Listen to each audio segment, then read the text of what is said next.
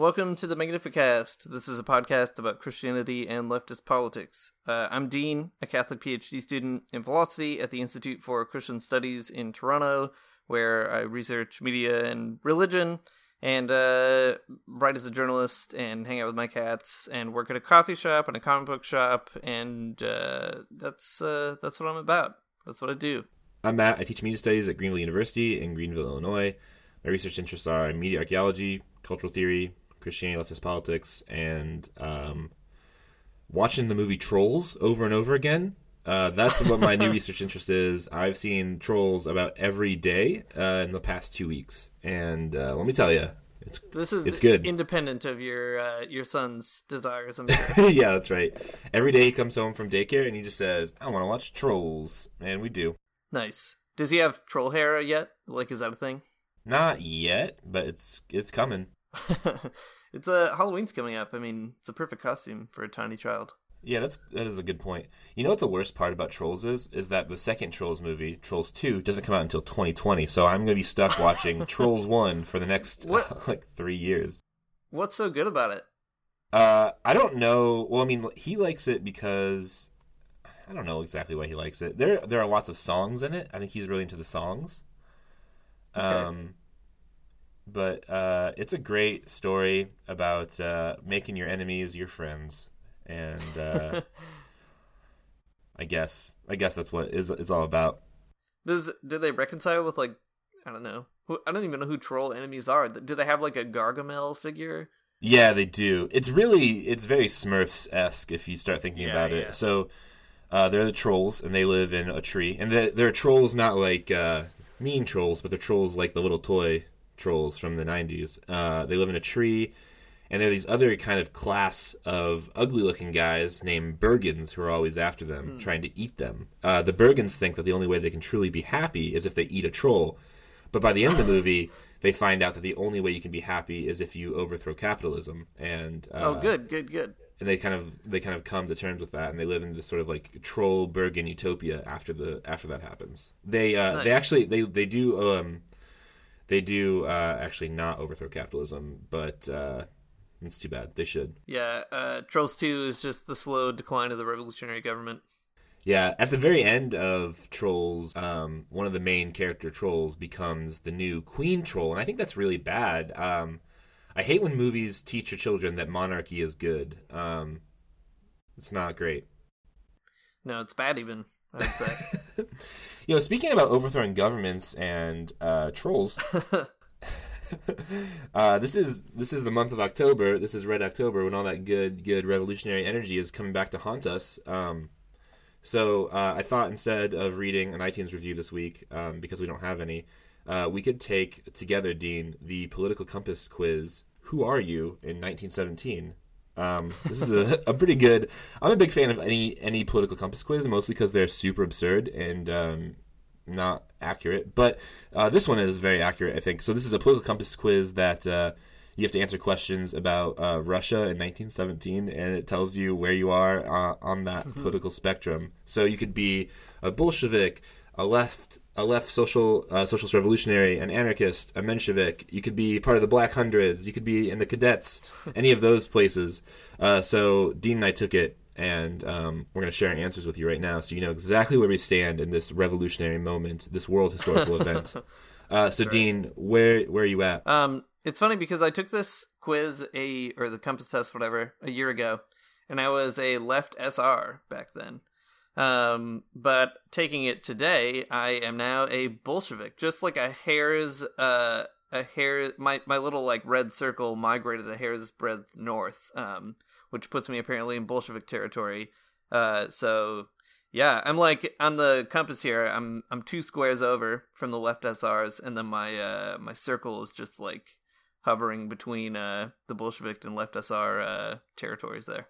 That sounds pretty good, though. I mean, that sounds like a good place to be, right? Like, you're in that bottom left quadrant where all that good left communist stuff is happening. That's right. I mean, that makes sense, though. I mean, you're a part of the Communist Party of Canada now. Of course, you probably moved a little bit more to the authoritarian side. I'm not officially part of the Communist Party of Canada yet. Dang. I'm like, okay. They text me and ask me when I'm going to join, and then I'm like, probably soon. That's where I'm at with them. So they're still just courting you, trying to get you to get on board, huh? Yeah, you know, I just need to be romanced a little bit by the Revolutionary Party. That's all. It's not too much to ask, like a little bit of wine and dining. They did meet me for coffee, so that's basically wining and dining, actually, if you're allowed, yeah, I think. I think so. What about you, Matt? Where are you at? Okay, so I got left SRs, so feel good about that. That's nice. The same answer I got last year, so I'm glad that I haven't really changed any. You can always take comfort in that. Yeah, but let's see. So Left SRs, that's the Left Socialist Revolutionary Party. They're a little bit more... I don't know, towards the democratic end of the spectrum. So my little red dot, though, is one entire box to the left, and also one entire box down. So I'm more left and more democratic than even the left SRs. Nice. So you went south and I went north. Yeah, it's weird though. I'm further left than the left SRs or the anarchists. Right. That's a thing. I guess. Yeah, I mean, that sounds cool to me. How would they determine that? What would make you more left, say, than the anarchists in a situation like this? Yeah, I don't know. I mean, I guess whatever answer I gave to some of those questions must have been that. There was one bubble, and it was just like, yep, this guy's going left. This guy is real weird to the left. So I was kind of thinking, like, I don't know, I was trying to think about this political compass test and then, like, the actual political compass test and, like, if they're that different. The actual political compass test is, like, way more questions and they're way different questions, but I'm actually in the same exact spot in both of these charts. So that's interesting. Nice. Yeah. That is interesting. You can apparently compare your responses here with all the other responses from the other revolutionary groups or whatever. So maybe you can find out after all where you're at on that that left of the anarchism problem. So something I like to do in some of my classes when we talk about politics, it's not like super revealing or anything, and it's not even like a great way to think about politics, but something I like to do is show them the political compass test and show them like where the Democrats are and where the Republicans are, because nice. That's a pretty I don't know, right? It tells you something really interesting about politics, that basically they're the same. So But if you compare the political compass test from the 2016 election to the 1917 Russian Revolution one, you see some really interesting confluences of ideology here. So, okay, you and I are both on the left, and that's not surprising. But let's see. Trump, Bush, Cruz, Rubio are all basically the Black Hundreds, and Hillary Clinton is, the Cadets, the Cadet Party. So that is not surprising, but actually very funny to make those types of connections. Yeah, it is very funny. Yeah, that the entire Republican Party are basically in the fascist territory is like, I don't know. I'm not surprised. I like that. I also like that on this compass, the Cadets are like just slightly further right than the Black Hundreds, even though they're not as authoritarian. Right, and they're the liberals. Okay, I mean they'll get you. I don't know. Gotta stay away from that right. That entire right side of the political compass is just extremely bad. Yeah, real bad news over there. Yeah. Cool. This week on the Magnificast, we're talking with Jonathan Murden about about orthodoxy in general and the legacy of the Orthodox Church and the Russian Revolution. He has some really interesting historical points to say about that. That'll give some, like, breadth to the discussions we've had about Lenin and religion, a little bit of a different take on things. So let's go over to Jonathan.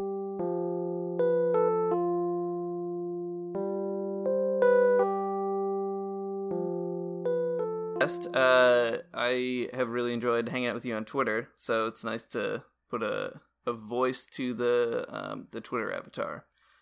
Maybe we could just start out, like, what are you up to? What are you doing these days? So I'm an undergraduate in theology. I'm currently on a year abroad in the Czech Republic. I'm studying in Prague. I'm studying various things, bits of Orthodox theology, bits of media theory, one module in art history. It's a year abroad, so kind of taking the opportunity to just kind of do different stuff. well, I mean, what else am I up to? I don't know. Apart, that's pretty much the biggest thing happening in my life right now, really. So that's a pretty big thing. Yeah. Yeah, that sounds really neat. I never got to study abroad in, well, I did for my PhD, but not for other stuff. So it sounds like a cool opportunity. Yeah, it's good. It's good. I've only been here a few weeks, but I like it. So, you know, hopefully I'll get the hang of it a bit. Get the hang of the language a bit better over time, hopefully. We'll see. Yeah. Yeah. Sounds tough. Matt, what have you been doing? Man, same stuff as last week. My reports are never very fun. It's just like I'm always just like grading some papers and getting depressed about whatever. Last night, okay, so here's the thing that I can tell you. So I teach at a Christian school, and that's a thing. And this one class that I'm teaching is like this seminar for seniors, and like every senior in any discipline, the arts and sciences, have to take this class. And they had to write this paper called a Christian thought paper so that we could kind of like, faculty could like look at them and compare them with like other sort of theological documents that students have written, and we can see, I don't know, what we've done to them, like for better or for worse. And I don't know, I was reading through them last night, and they're mostly, I don't know, like what you'd expect, like very, very pious kind of things about the importance of Jesus in their life, and I don't know, that's fine. But one student particularly wrote this paper. I don't know. He must have knew my brand must precede me, because he was writing about Christian transhumanism and robots. And he even made a nod towards object-oriented ontology. And I was like really interested. It was like super weird. Like he must have like researched who I was and like what my interests were before he wrote the paper, because they were like all things I really wanted to read about. That's awesome. So that was really fun. It's nice to get like a really weird paper and just enjoy it. It breaks up the monotony that is grading. That's cool. Yeah, it's great. Fun stuff. What are you doing, Dean? On Saturday, I am going to go to Portland, Oregon to visit some friends. So this week I'm like crunching everything into the last few days. So it's, I don't know. It's like stressful, but also pretty soon I'm going to be not here and on vacation. So I'm excited about that. Yeah. That's really cool. Yeah. You deserve it. Thanks, man. I appreciate that. It's hard, you know, not everybody recognizes it. So it's nice to just have somebody say it sometimes, you know? Yeah.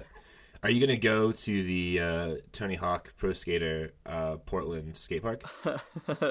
I would love to do that, but I think I left all my tech decks at my mom's house, so I don't think I could, like, earn that kind of street cred. Yeah, well, find those secret tapes, you know? That's right. So, Jonathan, I don't know if you've heard lately, but we've become a master at segues, and this is just one more example, because here we are just brutally transitioning right into the next part of this podcast. It's seamless. No one can even tell. There's no seams. We're not even sewing this up in post. We were on this podcast a while ago called Revolutionary Left Radio, and they think a lot harder about their podcast than we do, which is nice. And one cool thing that they do is they asked us to just talk a little bit about our like religious and political commitments, and we're going to ask you to do that as well. So. For folks who don't know what you're up to, what your deal is, maybe give them a short little autobiographical sketch. Okay. I grew up in a kind of charismatic evangelical household, Labour voting, so like left-leaning. And I left that when I came to university, and I converted to Orthodoxy. I've been a member of the Orthodox Church for... I've been attending services for around 2 years now. I've been like an actual, you know, chrismated member of the church since a year ago on Easter.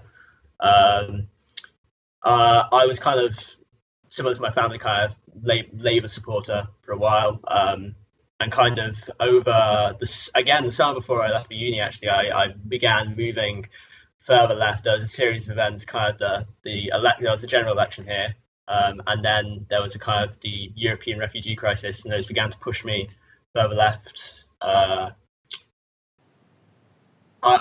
kind of fell under the influence of the anarchist left, which in England, if you're moving to the left of the Labour Party, you end up with the anarchists, really. But I don't know if I would call myself that now. I don't know. I'm certainly a communist of some kind, but I'm not 100% sure of anything exact tendency past that. And anarchist leanings. That's cool. Anarchist leanings are very good. Yeah, I think so. I'm sorry, I'm not supposed to say very good. Anarchist leanings are stupendous, I think. Yeah, we have our thesaurus open next to us right now. It's part of your brand now. You can't abandon it. How would we know? The Magnificast. It's true. There's two strategies here. One is to take the advice of people that actually listen to this and give them what they want. The other is to just double down on what we're already doing, and I think that's probably what's going to happen. That sounds very good to me. Jonathan, so that's cool though that you're a member of the Orthodox Church and also a leftist of some variety. I mean, I don't know. That's kind of where I think Dean and I find ourselves a lot of times too. But I think you're the first Orthodox person on this show, so that's very cool. Yeah. First one who was willing to say so, anyway. So yeah, that's true. Yeah, I don't know. There's certainly not. I couldn't comment on how many Orthodox people there are on the left. But there's certainly not really a kind of left Orthodox movement. I think Orthodoxy, like most churches, it kind of has. Kind of most people are somewhere between kind of on the kind of liberal reactionary spectrum, but I think that's pretty common in churches. The difference is just in Orthodoxy, the reaction there can be, the reactionary side can be quite pronounced. That's not a different side, I guess, actually thinking about it. Yeah, finding there's not really a left Orthodox movement as such, so right. I don't know. One reason we wanted to chat with you a bit in particular, especially during October, is I feel like it's interesting to talk to Orthodox Christians about the history of the left because they had an interesting kind of intertwined narrative in the 20th century with Leninism and Russian communism. So we can get into that in a little bit, but maybe to start out, could you just say something about what it's been like for you to find yourself kind of newly adopting like an Orthodox community and a leftist community, or being adopted by them, however you want to put that. What's that been like trying to hold those two things together? Is it intention? Do you run into weird interactions with other people in your churches, or do you find it's more natural than you would have expected? Like, I'm just very curious because I've never, I'm not Orthodox, and I actually don't know that many people who are. So I've always been curious about what Orthodox people think about communism these days. Yeah. It hasn't come up that much. I tend to not talk about politics in mixed company, just because I have very strong opinions about everything. And so If politics comes up, I tend to try and avoid it just because I'd rather not spend all my time with other people arguing. It has come up occasionally. I remember one time. This is an example of a kind of maybe average reaction in that I was in a bar with some friends and it got into politics, and I said that I was probably to the left of the Labour Party, and they said, "You mean like a communist?" And I said, "Well, yes." To which their eyes go wide, and one of them said to me, "So, Jonathan, do you persecute yourself, or do you ask other people to persecute you?" He was joking, but he also, I think, kind of did mean that. I think people do. I mean, the other person said that explains a lot, actually. So I think reactions are different. I've never had like an unequivocally positive reaction, but again, I think I wonder if that would be the case if in any other church either. Really, I don't know. It's not been an issue because mostly I just kind of go to church on Sunday and the other things that I go to with church stuff, and then I go to the meetings I've been to for organising stuff on like Wednesdays or the other days or whatever, and they don't really, the two worlds are kind of, I mean, it's unfortunate they're separate, but they are in many ways separate worlds, which makes my life slightly easier. it also helps that in Durham, the left-wing community, both the Orthodox community and the left-wing community, I'm at uni in Durham normally, and both communities are very small. So it's not become like a major issue at any point. Right. I'm just thinking too a little bit about what it must be like to be Orthodox even in the UK. It seems like that would be a lot different than being Orthodox in the Czech Republic, for example. What drew you to that expression and tradition, and how's that been playing out for you? I was drawn to it because of, I think a lot of people who grow up evangelical find it insufficient for kind of sustaining them in a healthy way. My background in particularly was quite damaging for me in a lot of ways, and so I needed to get out of that in some way. And in some ways I kind of fell accidentally into orthodoxy, but equally I kind of I found a combination of kind of just kind of descriptive factors. So I felt that just to acknowledge that to do theology well, you need a tradition, or that to acknowledge that to kind of live healthily, you need a community, like to recognize like your kind of your place in the community. Those kind of things I felt were kind of descriptive, as in that's kind of what any healthy Christian community will look like, and it's better that we are honest about that so we can think about it. And there's also the prescriptive level, which is kind of how things should be. And for me, there's I mean, talking about exactly what it is that draws you over a period of time is difficult, but kind of the sacraments, kind of the salvation as life in the church, a union with Christ. There's a significance given to materiality that I hadn't felt in other theologies that I'd encountered, a kind of sense that materiality does kind of make a difference to the spiritual life, and needs to be kind of talked about, taken into account. Yeah, I could talk more, but I don't know how much. No, that'll make sense, and definitely, like I feel like I get it. So I'm a Protestant, and the Orthodox Church, I mean the Catholic Church too, but the Orthodox Church specifically, I've been to two in my entire life, only two. And they've always been incredibly appealing to me, and I think they've been so appealing to me just because of like the sort of like harsh contradiction that you feel like when you're in one that is, it's just like so different than a Protestant church, and that difference is a difference that makes a difference, to be sure. Like, okay, I want to say this, but it might come off a little bit like, I don't know, weird. I hope it won't. Okay, so like.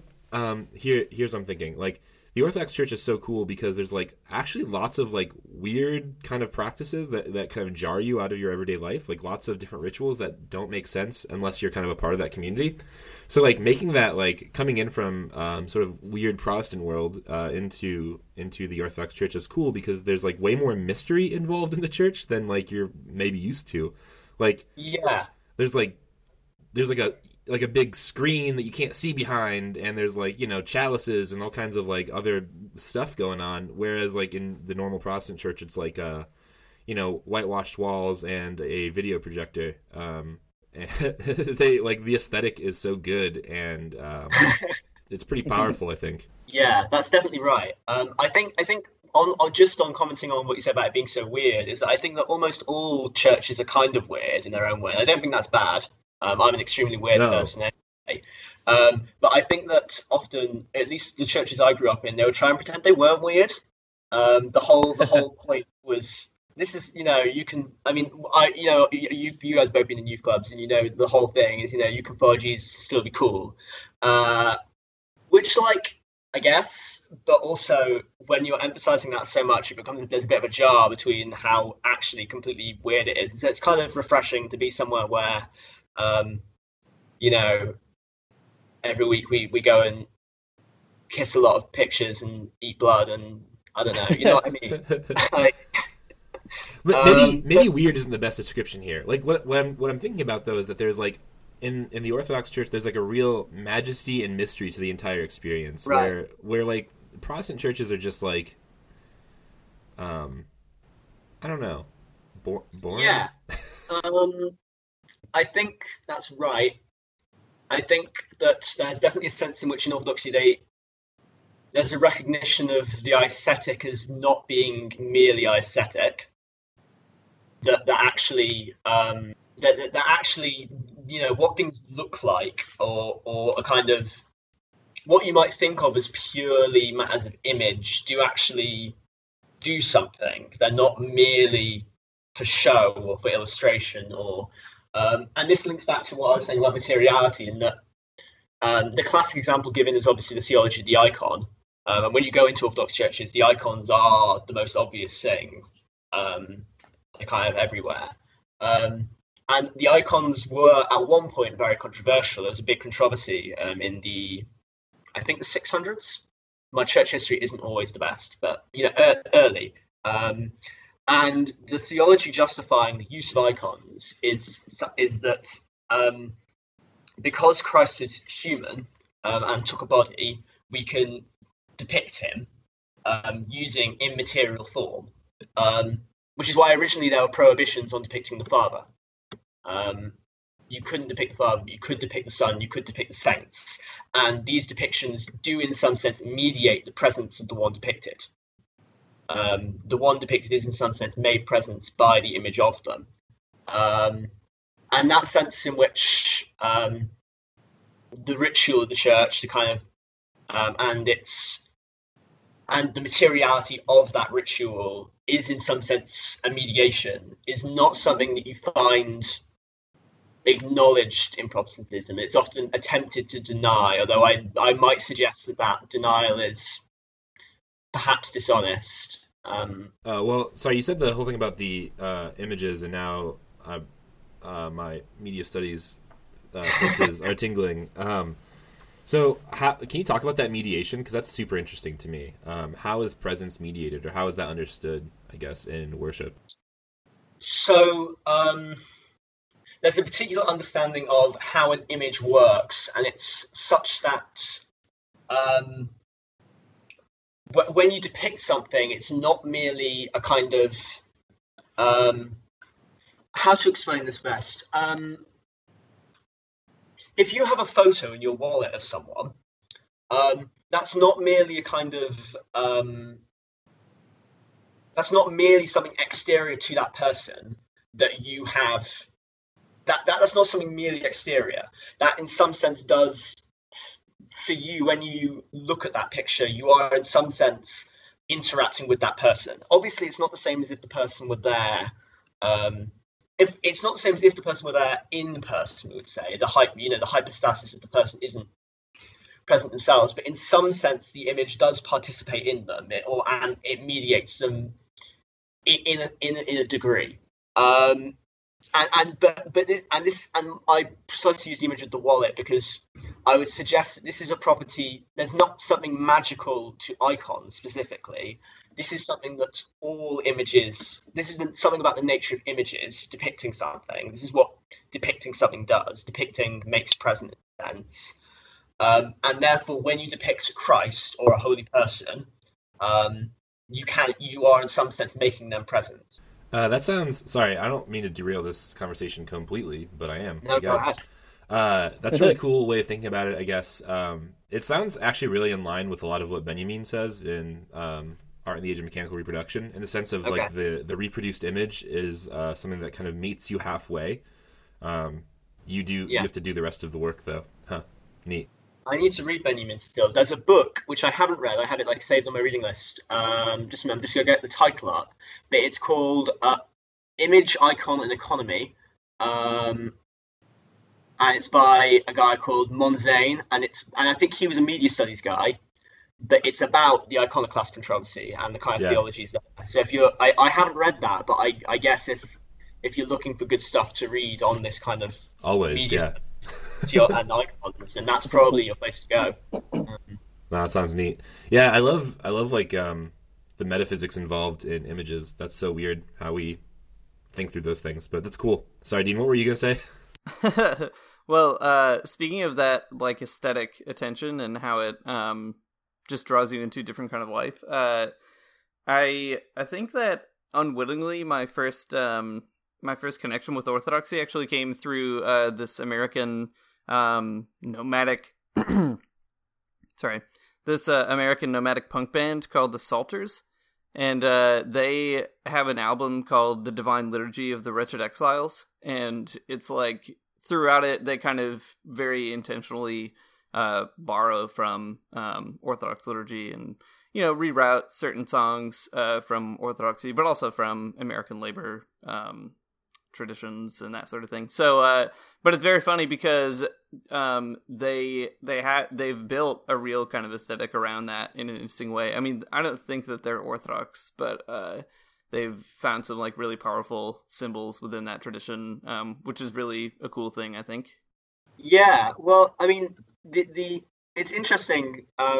There's a zine called Death to the World, which I haven't read. Oh yeah, I have some of those. Yeah, that guy was at Cornerstone. That was basically started by monks. Right. I've forgotten. It was begun as a kind of response to kind of punk and rock and roll counterculture like stuff, and it was by monks, I think. Like actual monks, as opposed to just people who thought that was cool. But it's basically a kind of appealing to the kind of there's an ascetic tradition, which sometimes a very severe one is kind of ascetic of kind of the holy man, and kind of death to self, death to the world, and there was a whole thing about kind of drawing that and kind of punk aesthetics into kind of correlation. That's a little interesting project that I always mean to look into more and kind of explore a bit, but yeah, that's a really cool zine. Actually, he was that guy. I remember seeing him at Cornerstone like years ago. There was like a monk that was actually there, like selling their merch. Like they have, that's cool. I know they have like really cool T-shirts and they have zines and stuff. But yeah, it is all out of like that Orthodox tradition. It's really cool though. Yeah, it's such an easy thing to adapt to like hardcore. Like hardcore music culture, the aesthetics overlap quite a bit. Yeah, that's where I first learned about Father Seraphim Rose. That's just like a very funny thing. Like that's the only context that I ever would have heard of that guy. Right. Oh yeah. Well, he's an interesting one. I mostly know of him rather than actually anything about him, but like, I haven't read him. But I know people. He's influential, interesting. The one downside to the kind of convergence between like kind of those aesthetics is that sometimes you get a very odd interaction between that and kind of white supremacist aesthetics that needs to be that deserves more attention than talking about. I mean, it's I think really that the white supremacist appeal to Orthodoxy is, at least in the West, fairly superficial, but it is a thing, and you know. I mean, I've spoken to people before, and they've said like, I remember I was chatting with a friend about tattoos, and I was saying I wouldn't know what I'd get, and they said like, what about like, you know, like one of those Orthodox crosses or something? And I remember thinking like, I can't get that in case someone thinks I'm a white supremacist. That's too bad. Yeah. Speaking of that aesthetic, even a little bit more. I remember there's this time that I visited an Orthodox church for the very first time. It was in college. We went on this trip. We went to a bunch of different churches. It was like this whole thing. That's neat. I remember afterwards, though, that like a lot of folks were really energized by that Orthodox trip, like that experience, because it was so foreign to us as a bunch of Protestants for sure. And like the following weeks after that, I remember like a lot of my classmates were really interested in that theology in like a kind of appropriative way. I wonder if you see any of that amongst people, especially. I think that's probably pretty prevalent on the internet, I guess, where people kind of claim lots of Orthodox ideas without participating in the community in any way. Do you see that like as appropriative in sort of like an Orientalist kind of way, I guess? I have a mixed attitude to it. Yeah. On the one hand, I have a sympathy for it because that was kind of what I did for a long time before. I did that sort of thing for a long time, and I eventually realized that I kind of was becoming convinced by certain claims that I couldn't just accept one not actually being Orthodox. I kind of realized that like I would be being dishonest to myself if I didn't. So I have sympathy for it. At the same time, I think that there's a way of doing it in which you only engage superficially with the tradition. I think that's the danger. The danger is that you engage superficially. And so there's a tendency among all theologians, I think, to say that, oh, Protestants think this, or Catholics think this, or Orthodox think this, and what they mean is, I think this. I don't mean to be flippant, but like, if you're an Orthodox theologian, it's not necessarily unusual to write the Orthodox teach X, but actually, like, what you're saying may be more or less, maybe slightly controversial, or at least not unanimous. It's an interpretation in some sense. And there's a certain danger in which, in particular, ideas about rationality and reason are kind of taken up. So there's a very influential movement in Orthodox theology called Neo-Palanism, or they don't call themselves that, but Neo-Palanism, and it kind of is decided. There's a lot going on. One of the things they talk about is kind of the purest knowledge of God is apathetic. The West is over focused on reason. In the East, we focus more on kind of unknowing, you know, kind of no God, apathetic knowledge. And I think I really like Neo-Palanism. I think it's really interesting. I think it's can be quite simplistic though. And there's a problem when people engage superficially with various popular Neo-Palamite theologians. And then obviously you simplify that even more, and then it basically becomes kind of like Slavs are less rational than Westerners. Oh yeah, weird. And I can segue this if you want. If you want a segue, I can segue this into what we're going to talk about. Yeah, please. Yeah, let's do it. So that can be bad, and a kind of. But I think that there's a lot of problems in Russian theology that go back to the Petrine reforms, which were happening in the 18th century under Peter the Great. Peter the Great basically. He soon after he took the throne, he went away on a big tour of Western Europe, and he realised that Western Europe was much more. He considered Western Europe to be much more advanced, and so he comes home, and he immediately starts implementing these reforms. The most famous of which is that, like, he bans beards. He makes the noblemen all shave their beards, and there's a lot of resistance. You go underground in an effort not to shave, but. At a more serious level, this is the first attempt at modernization in Russia. And it also involves, Peter the Great recognizes that actually a lot of Western greatness comes from colonialism. And Russia never engages in colonialism in the New World. It's not really able to in that way. But you get attempted conquests in various parts of Asia, including wars against the Turks, against the Mongols, against Japan. And so What happens is that you get there's a racialization of class in Russia. By the time of the revolution, there's a racialization of class in which the aristocracy and the Tsar and whatever, even if they don't see themselves as Westerners, a lot of the ways they think of themselves have been forged through categories of colonialism. And a lot of the ways in which they talk about the peasantry, the workers, their subjects are, again, categories of colonialism. And so you get this racialization of the mob, and there's a way of talking about the Russian people as this kind of mass, this kind of Asiatic mass that needs a despot to rule it, and yet the despot and his class get to be refined and intellectual.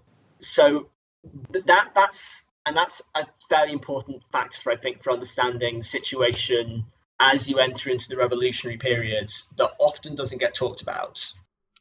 Interesting insofar as it's kind of like it sets up a weird relationship between like the church and these kinds of reforming efforts, or or what do you find like really important about that kind of connection? The really important thing for the church is that as part of these reforms, Peter the Great deposed the Patriarch of Moscow, which I think is actually, I'm not 100% sure, but I think that's uncanonical. I think that's against the canons of the church. But he deposed the Patriarch and replaced him with a synod, which is governed by a civil procurator. Procurator is a title taken from the Roman Republic, it's worth pointing out. But essentially, this reduced the church to a department of government. The church became like a department of government, and its role was restricted to spiritual education and supervision of moral conduct. And that's in 1721. In the build-up towards the revolution, this actually becomes a big thing, to the point where there's a council in the first council. So there hadn't been, so when he deposed the patriarch, normally a council would be called by a patriarch. And so there is no council in Russia from 1721 until 1917. And in 1917, following the February Revolution, so it's interesting because the Tsar starts up, so there'd been calls for council from the 1800s, but the Tsarist autocracy had always held it back. After the February Revolution, they immediately begin the process of beginning a council. And the provisional government disestablished the civil procurator on the same day the council begins. So on the exact same day the council begins, the church ceases to formally be a department of government in the same way. And then in October, so there were one of the debates they were having is whether they were going to restore the patriarchate or not. And there was lots and lots of back and forth on this. It was very controversial. But then in October, after the revolution, they rushed it through and they reappointed the patriarch. And so you have a very odd situation in Russia in which the church government is under the Bolsheviks, is actually extremely new, and people are negotiating their position even within the church right from the beginning. Yeah, that's so interesting, because the stereotype that you usually get of the church and Russian communism just in general is that, well, this is oil and water, they were always that way from the beginning. The communists hated Christians and Christians hated the communists, and that was it. Like, that's all there is to be said about it. And I think it's interesting to make that story more complicated than it usually seems to be. Yeah, there's definitely a mutual distrust. And to be fair, this mutual distrust is justified in some sense, insofar as the Bolsheviks and many other revolutionary groups had always insisted that the revolution must be an atheist, and that they were an atheist party. And also insofar as, this is just one example, St. John of Kronstadt, who was a major, he wasn't a saint yet, but he was a very revered holy man in the Russian church in the immediately pre-revolutionary period. I think he died just before, but he was immediately pre-revolutionary. He had set, there's a quote in which he says, he was very anti-revolution. He gave money towards the Black Hundreds, who are like a fascist group, very pro-Tsar. And he once said that the revolutionaries should be slaughtered, like Moses slaughtered the rebels at Sinai. And he was very influential. And so there isn't some, and so he's not atypical. He's not the rule, but nor is he unusual. And so there is in some sense justification for mutual distrust. But that is a simplistic picture as well. So yeah, of course that's kind of simplistic. That's just the way history and podcasts work. I mean, I guess we can't really dive directly into it, but that is kind of an illuminating picture that gives a little bit more breadth to the understanding of religion in the Russian Revolution, for sure. It's illuminating for me, at least. I mean, we had many episodes ago now, like a really brief conversation about Lenin and religion, but that gives a whole different understanding to that kind of conversation now. Yeah. And that, I really enjoyed that episode. But I think it's worth pointing out, that was really good covering in Lenin, I think, fair on what Lenin said. But it's worth saying that what Lenin said about religion in his documents sometimes was manifested in odd ways and perhaps jarring ways in practice. Yeah. Right. So, for example, I think part of the problem is that because they were an atheist party, the Bolsheviks didn't think they had to come up with a church policy, and partially because they also assumed that religion would immediately die away following the revolution. And so they hadn't planned for a church policy, and they hadn't planned for what would happen if it didn't. And so, for example, Lenin says absolute separation of church and state, which, to be fair, I think is good and correct. But the problem is that in Russia, the church's entire income was via. So the state gave massive subsidies to the church, and the state's land was guaranteed by the church, and part of the separation of church and state meant no exemption from state decrees for the church, which meant that when the state nationalized all property, that included church property, which basically meant that the entirety of the clergy, bishops down to parish priests, were left without any means of income.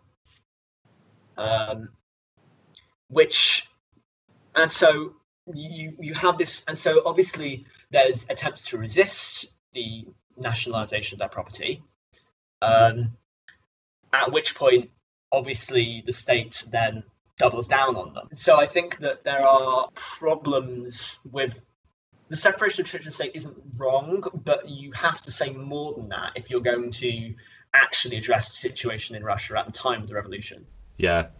It's always really fascinating to me how that specific liberal impulse plays out in America, and like actually how it is very similar to the way Lenin talks about it. That there's like some kind of confluence between those two things. Well, dang. Well, I mean, I think like the Soviet Union from the beginning, I think it's pretty clear that they had a very hard time figuring out what to do with religion, and they did have like some very brutal and I think very not liberating moments of repression against the church that was like totally unnecessary, and that's awful. I don't know. Maybe we should do a whole podcast about that at some point or something. Maybe not. But one thing that I am very interested in is these kinds of figures that were like orbiting both of these institutions, both the Orthodox Church and then also, the kind of burgeoning revolutionary government.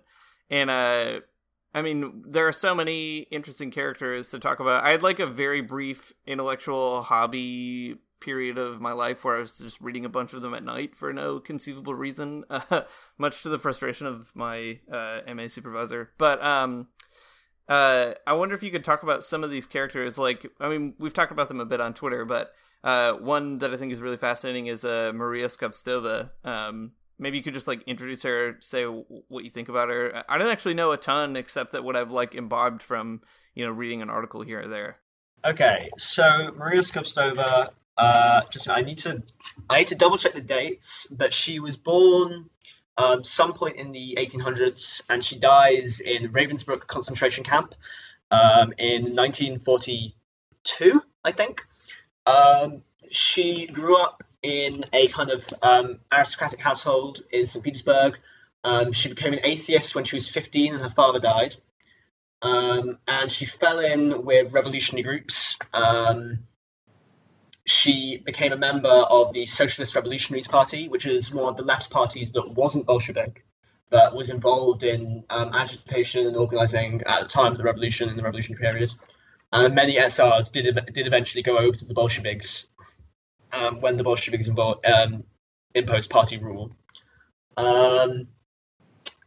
She eventually, during the Civil War, she became mayor of a town in the Ukraine, during which time she was put on trial briefly by the Reds, but they left quite quickly, and then by the White Army. During the occupation by the Reds, I believe, in which she said that there's reference to her planning to assassinate Trotsky. But I think everybody at some point, every interesting figure who ever encountered Trotsky, I think, wanted to kill him at some point. So I don't think that's actually that significant. The Christians and atheists alike. Yeah, everybody. Nobody. No, I just think Trotsky was maybe not that great a guy to hang about with. Anyway, but the town was occupied by the White Army, and she was put on trial as a communist by the whites. She got off because the judge was sympathetic. The judge had been one of her teachers in adult education at some point. And they eventually got married and they fled the country. And she ends up in Paris, where she... And during her time as a mayor in the Ukraine, she had returned to Christianity. She'd returned to the church. That's while she's still a socialist revolutionary. And there's no record of her ever leaving the party, though I think probably when she arrived in Paris, its activities probably just kind of died. I don't think she was involved. But when she got to Paris, over time, she eventually realizes that her vocation is in the religious life. And her and her husband get divorced. Her and Daniel Scott Stover get divorced, and she takes her birth name was Elizabeth. So she'd been Elizabeth Scott Stover, married to Daniel Scott Stover, but she becomes Mother Maria, after the Mother of God. And she ran houses for Russian immigrants, because Russian immigrants, there was basically no state provision for them. And often they were regularly put in madhouses, for example, because it was presumed they were insane when actually they were just traumatized and couldn't speak French. And so she went around those asylums and kind of got them released. She ran canteens and hostels and houses and that sort of thing. And then during the Nazi occupation, they began hiding Jews. And they were eventually caught forging baptism certificates for them, and sent her and various of her companions were sent to concentration camps where she died. Wow. Yeah, what a figure. That's incredible. Yeah, it's one of those amazing lives in which kind of like you kind of span the whole course of kind of 20th century, various things happening in the 20th century. It's an interesting figure to interact with. Yeah, I also can't think of very many saints who are like directly involved in revolutionary governing, which is kind of an interesting thing. Yeah, it's interesting. She definitely moves away from politics. I think the whole emigre does. There's a process over time in which the emigre theologians, it's slow, but by the 60s, the emigre theologians have moved away from politics and political reflection that had been previously very popular amongst theologians. And she's definitely involved in that in some sense. Her writings in Paris are more social than political, I'd say. They're more about how an individual relates to social problems than about the ordering of society. But it's interesting to me that she returned to the faith while a mayor. I don't think there's enough work done on that kind of precise point in her life. It's partially, I think, because we have very little written record of it. But that precise point in her life when she's doing the work of governing as a revolutionary, and also returning to the church and finding something in that process. Yeah, I think that's what attracted me to biographies of people like her. It's like while she's thinking politically in this way, she's also thinking theologically in creative ways. It's what, for a while, I was really interested in these characters like Nikolai Berdyaev and Sergei Bulgakov, because they all, prior to the revolution, had been kind of like toying around with what it might mean to be a leftist and a Christian, and sort of...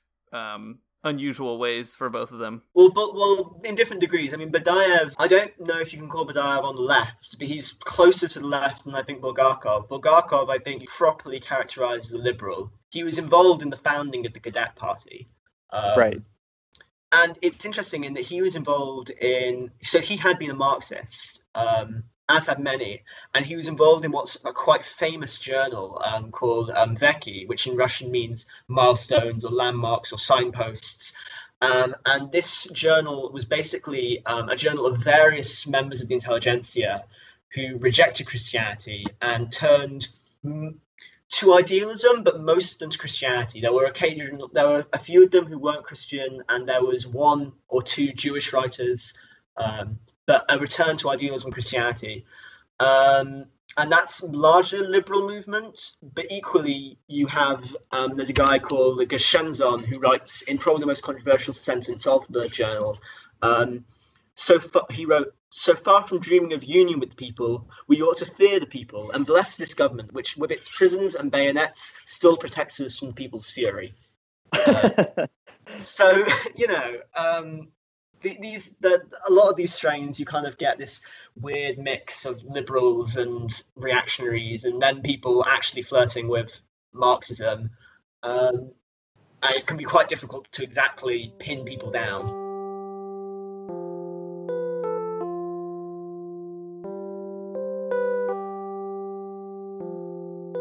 Okay, so far in this conversation, we've had a few different characters kind of come up out of orthodoxy and leftism. Some that are a little bit more interesting to us, and some that are not.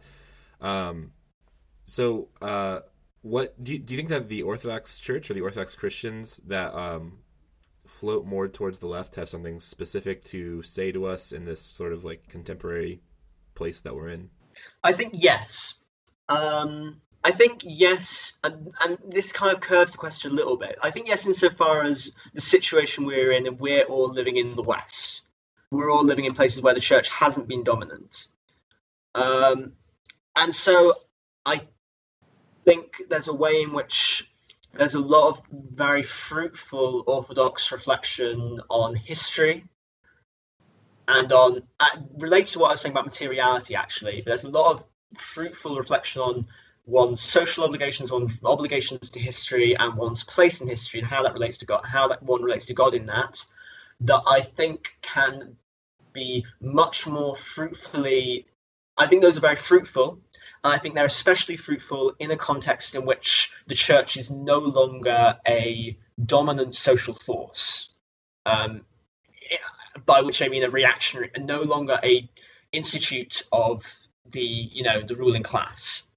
And so in the West, I think there's a lot of fruitful material for a kind of how Christians can talk about the political problems in relation to God. That I think that, yeah, I do think Orthodox theologians have something to offer there. Some of those Orthodox theologians in Russia are quite difficult and quite ambivalent, can become, I think they can be made much more fruitful in that situation. Maybe we could just pose to you as we close, Jonathan, just a basic question of how do you think Orthodox Christians can contribute to like contemporary leftist struggles, and how do you think that contemporary leftists can actually be maybe somehow more like more evangelical towards Orthodox people who have a, you know, reasonably complicated relationship with the left? Yeah, to address the second first. I would say that maybe leftists should listen to St. Paul's injunction in Corinthians, where he says that you should seek not to offend the weaker brother, which I mean a slightly tongue-in-cheek way, in which lots of Orthodox people are naturally uncomfortable with socialism, communism, and with particular figures, especially Lenin more so than Stalin. Actually, that's a different conversation for another day, maybe. But there's a discomfort there, and I think maybe when in conversations with Orthodox Christians bringing up those things, it shouldn't be assumed that these people are merely trying to smuggle in fascist propaganda or something like that. It should be assumed that they sincerely have trouble, and there should be effort made to kind of talk about those problems and why they happened, and perhaps why, even if to talk about why both the Bolsheviks' actions are understandable and why they were mistaken and how those mistakes happened, and honesty there, which I think that, I mean, I'm not a Leninist, but I actually think that even if you're a Leninist, you can do that. I don't think you have to actually oppose the USSR or reject what Lenin says to do that. And at the level of what can Orthodox Christians do to contribute to the left, I mean, I would firstly say just to get involved, to actually do something, to turn up at organising meetings, to turn up at and to get involved in the struggles directly. And I think that actually can resolve a lot of theoretical questions that otherwise become very abstract. Last week when we talked to Derek Ford, he said something kind of similar, actually, that you find that like when you meet with people face to face and like organizing meetings or whatever, he was talking about the People's Congress of Resistance, but when you meet with them face to face, you find that some of those things that should be very contentious are all of a sudden not, if you're actually there with them. So I think it's a solid point to keep making forever. Yeah, and I mean, that's my experience of left infighting as well, and that when you're online especially, things can seem very fraught and in theoretical texts, but like in real life, I've organised, I mean, the people I've organised have ranged from liberals to Leninists, you know, and anarchists and all sorts in between, and it's never really come up. So. That's like so funny, but I mean, I guess exactly the point of historical materialism. So that's cool. Cool. Well, thanks a lot, Jonathan, for taking time out of your busy study abroad schedule to hang out with us and chat a little bit. This is a really good time, perfect for October. Yeah, no worries. Anytime.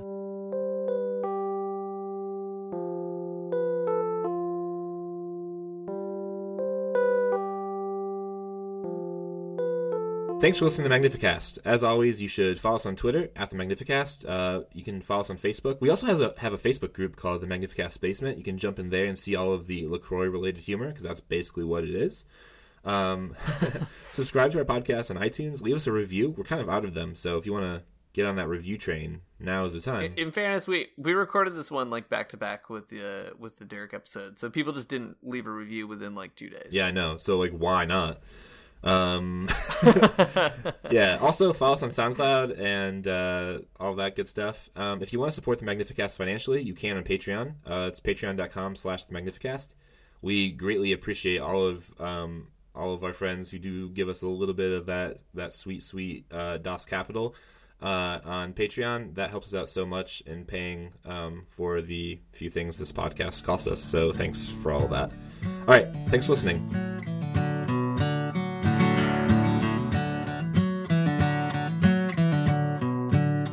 I don't wanna get up for church in the morning, souls alive. Heaven come to earth and there won't be no church. We'll meet down by the riverside. There we'll swim with all creation, never get tired, never bored. Don't worry, someday there'll be no dam between us and our Lord.